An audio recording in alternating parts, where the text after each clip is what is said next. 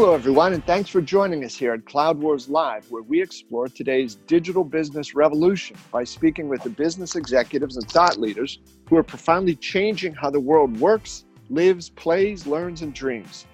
Our guest today is Lou Senko, the CIO at Q2, a fast-growing digital banking technology company that's pushing the boundaries of what modern banking truly means. Lou, welcome to the Cloud Wars Live podcast, and thanks very much for joining us. Well, thanks for the invite, Bob. I've been a fan of the show for some time now, and I'm honored to be a guest, knowing what your guest speakers have been in the past. I'm just honored to be associated with it. Wow, it's our pleasure, Lou, very, very much. Say, Lou, I think it's interesting, right, how these days, how companies are trying to position themselves in a very fast-changing world. One of the things that I've heard you mention and the company mention about Q2's mission is to strengthen the communities in which its customer banks operate. Tell us about what that means, because that's a fairly broad-reaching objective for you. It is, and working for a mission-driven company really allows us to get that discretionary effort, that kind of passion around the work from our team members. We're all aligned, and in fact, almost 70% of the employees here at Q2 actually do their banking with one of our customers. So one of the community credit unions or local regional banks. So the mission really is, we don't believe that there should be five banks at the end of the day, determining who gets a loan and who has access to money. And we really believe the best way to help our local communities prosper is to help that local financial community within that financial institution, within that community, whose mission is to reinvest the monies back into the community. So we are partnered with those folks to have digital success, right? How they can go compete with the big three, the big four players who have lots of resources, lots of technology, but as a Bank of America or Wells Fargo or Chase puts a branch into the community, that money that gets deposited in there, that money gets deployed and used elsewhere, not back in that local community. So we're really focused on helping them play against the big boys, and we're trying to level the playing field in the digital realm. Yeah, Lou, that sounds great. There are so many things we see and hear today about cloud technology, and one of its advantages can be, remember, Lou, there was that famous old cartoon in the New Yorker in the early days of the internet, and it showed a dog sitting at a desk typing on a computer, and he looks at his friend, another dog, and he says, hey, the cool thing about the internet is nobody knows you're a dog. And it seems like with the cloud, right, smaller companies, you get immediate access to incredible scale, incredible capability. So their opportunity to move into some of these competitive situations, like you described, with some huge global corporation, it's really quite different. So you're giving small and regional banks really, in some ways, the gift or the opportunity to compete at a scale and in ways that they have never been able to before. Is that a fair statement? You spoke very well about it. When you think about today, most of our customers find the financial institution they want to partner with through a digital channel. Almost 70% of logins now are from mobile devices. Sit on the couch, I Google looking for a bank, looking for a loan. I open my browser, I search the internet for it, and that's where I start doing my research. I don't walk into a branch anymore. And so how we can help a smaller financial institution compete with the big marketing and the big capabilities of a Bank of America, Wells Fargo, Chase.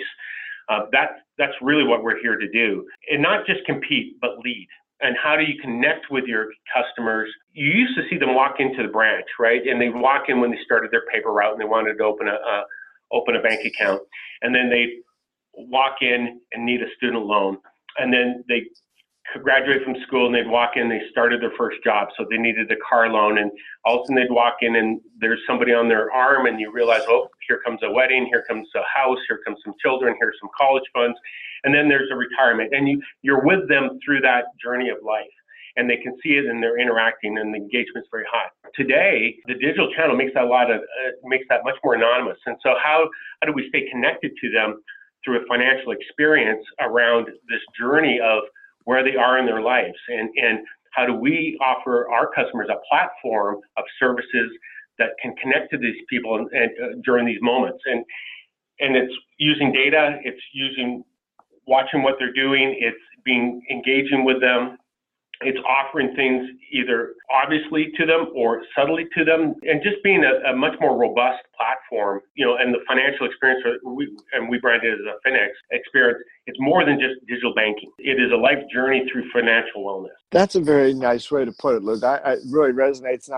I was laughing here. I hope it, it didn't come across on the audio, but I was laughing because you said, you open up a bank account when you're a paper boy, you have a paper route. And that's exactly what I did about half a century ago. I remember my dad took me down to this bank and he introduced me to a certain teller to whom he had introduced my older brothers, at different points in their lives. So it really resonated when you said, as you move into the digital channels or the digital experience here, while it can do a lot of good things, it can make that journey a lot more anonymous. So how do you help your banking customers avoid that anonymity? It's a couple of ways, right?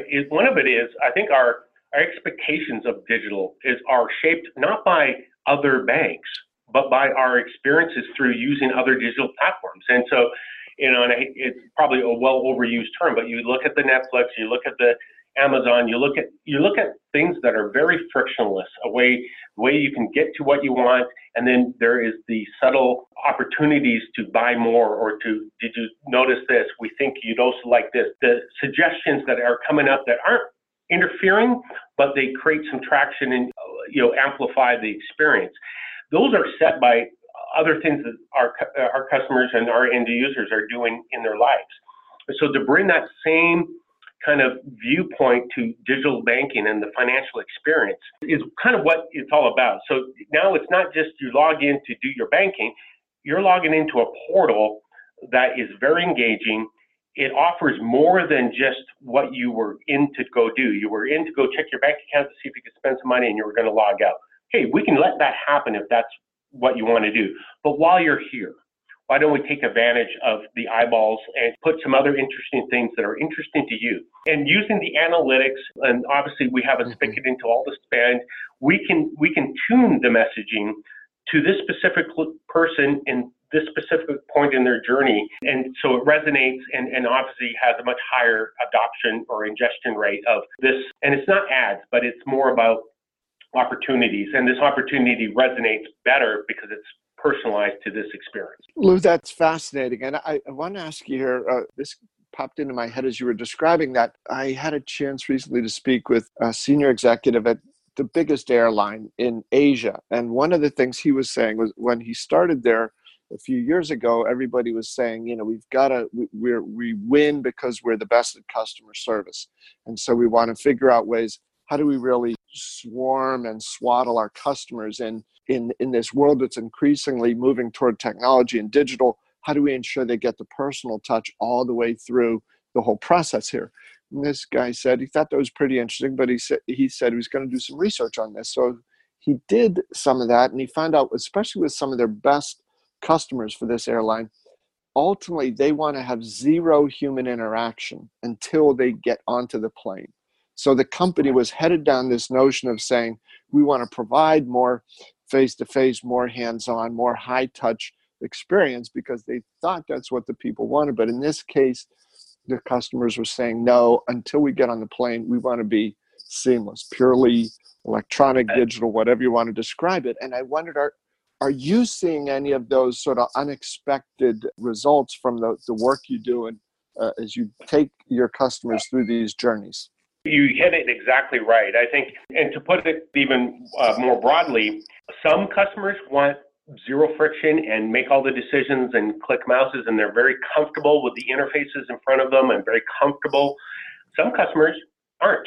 And then there's a whole shade between them. And so how do you create an engagement pattern and an customer experience that can deal with all of them? And I think when you look at a regional or local credit union, their customer base is very different than a more multinational bank. And so what they have to cater to, they have to tune.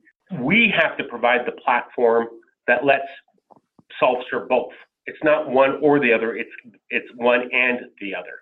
As our customers, and we're in people choose Q2 for the innovation. And when you think about the thought leadership that we go together, with 400 financial institutions on our platform today. We have all the way up to a $75 billion asset bank, all the way down to sub-$1 billion. And so we have a lot of exposure to different ways and different approaches and different needs. And so we can bring that experience both from a partnership, a strategic partnership, but also through the technology around as you start as a $500 million bank and you grow into a $2 billion bank. And then through acquisition, now you're a $10 billion bank, your needs have shifted as well.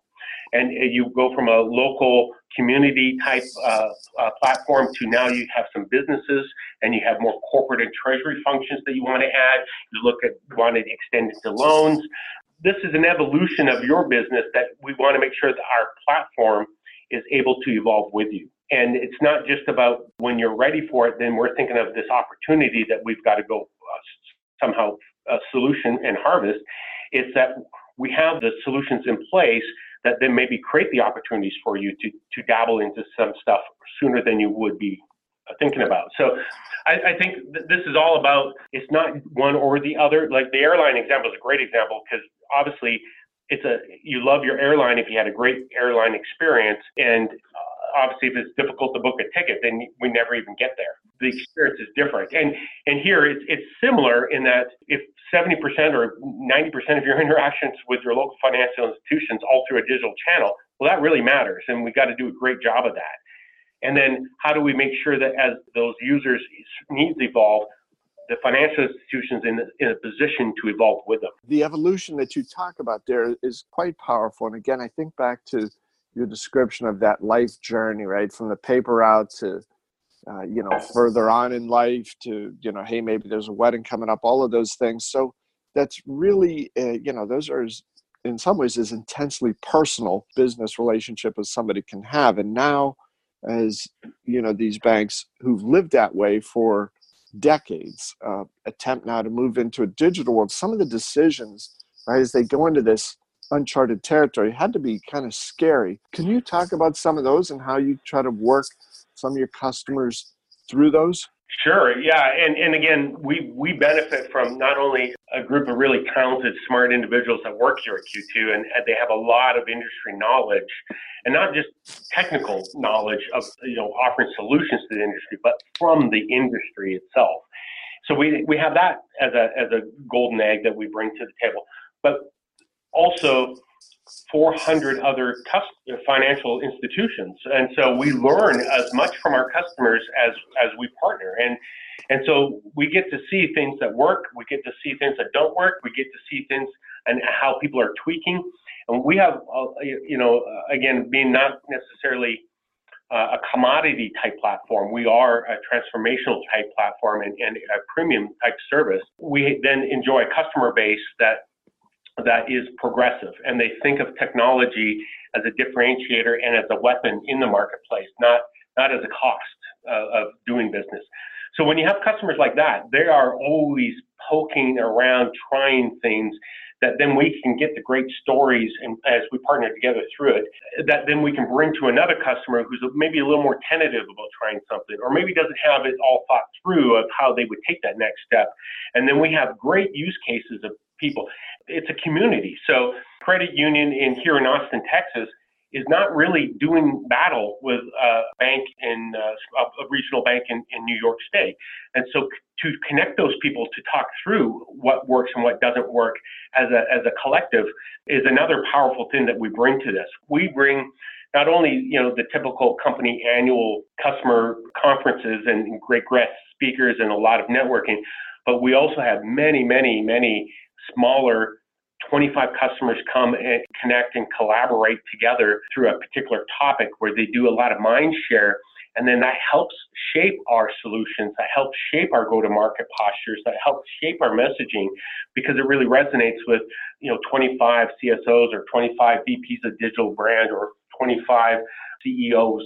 And they help drive that connection. So we can bring this kind of brain trust together and bring new customers up along that curve as they learn from their peers, as we do. Lou, that's, again, fascinating stuff there. Lou, you spoke early on about the war for talent in some ways, and the need for your company and particularly your customers to continue as this evolution happens in banking to look for different sorts of people. What are the new types of skills, and what are some of the new hunting grounds that you're looking at to try to find this these new age bankers? Great question. I mean, the war for talent, I mean, it is a people business, and it's multi-layered here at Q2 in that not only are we looking for talented, passionate people that are mission aligned with us, but you know, people work for people, and so our development of those people into leaders and into managers and into people that can have an amplified impact, that really, really matters. And so we're really focused on development of the individual once they join Q2. Our culture is one of the things that separates us. Q2, the brand, you know, it's on the building, but not a lot of people don't know who Q2 is. And I'm here in Austin, so I get the blessing of a fairly tech-savvy community, but I also get, you know, the blessing of Amazon, Google, Microsoft. You know, all the competitors are here for that same talent, and they carry a lot more name cachet than I do. But my biggest selling point here is that we've been best place to work, you know, 8 years in a row here in Austin. We've been on that list, and most of our employees have a best friend at work, and they recommend their friends join Q2. And so it comes with that strong kind of recruiting from within. So with that said, we are constantly on this organizational development. And I'll just use my own hosting team as an example. When I first started here, we had, and that was about 6 years ago, we had the typical data center infrastructure teams. And new technology was rolling in the door as fast as we could go. We had about 240 servers when I first started 6 years ago. Today, we have over 10,000.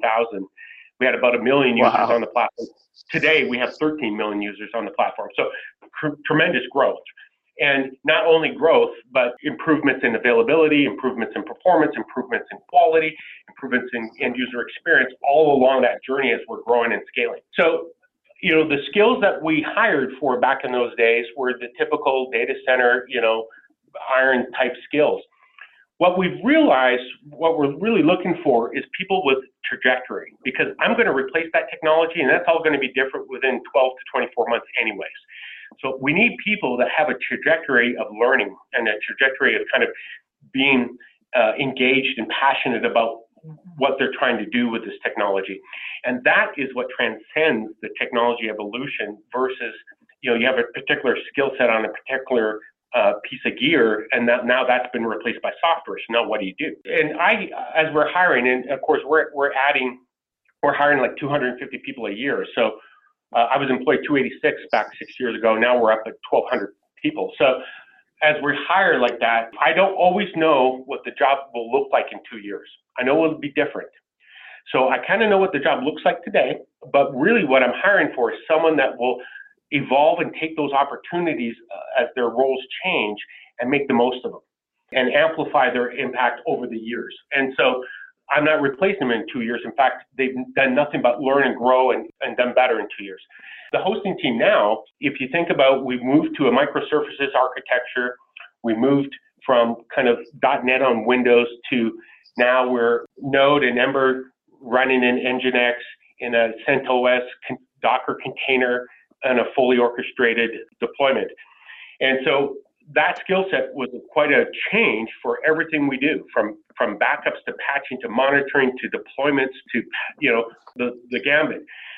But as our development team evolved and then as they realized that infrastructure became software and moved, they moved into having to worry about resiliency and capacity planning and health checks and monitoring. And then the things I used to add to the software in production now is part of the software they're working on. They adopted the DevOps culture. And so it took a couple of years to really get that rolling, but now goodness comes out of DevOps. And so now Agile gets code to customer very quickly, but DevOps adds the quality and the performance and all that stuff to that journey. And so I had to get good at orchestration. And so you forget that Cisco, VMware, EMC, all have combined hundreds of years of experience. And so our uptime shows this hundreds of years of experience. Now, if we're going to replace that with software, I don't get 2 years off to kind of drop down in uptime and figure it out and come back up. Right. I have to continue that journey, right? And so So we had to get really good at orchestration. We had to get really good at moving these containers into production. And then once they're in production, well, how do you deal with it? And so we developed a site resiliency team, an SRE team, which is a trendy thing that Google started here a couple of years ago. But really now I've got people that know how the software is used. And now that we're microservices, I can't just say, hey, the app's bad. I have to go down into instrumented down to the transaction level and say, hey, we got a problem with this one transaction, seems a little slow. Here's all the data I can collect about it, and I can give very meaningful feedback back into development to go tack this one needle in a stack of needles problem, and then it feeds back through.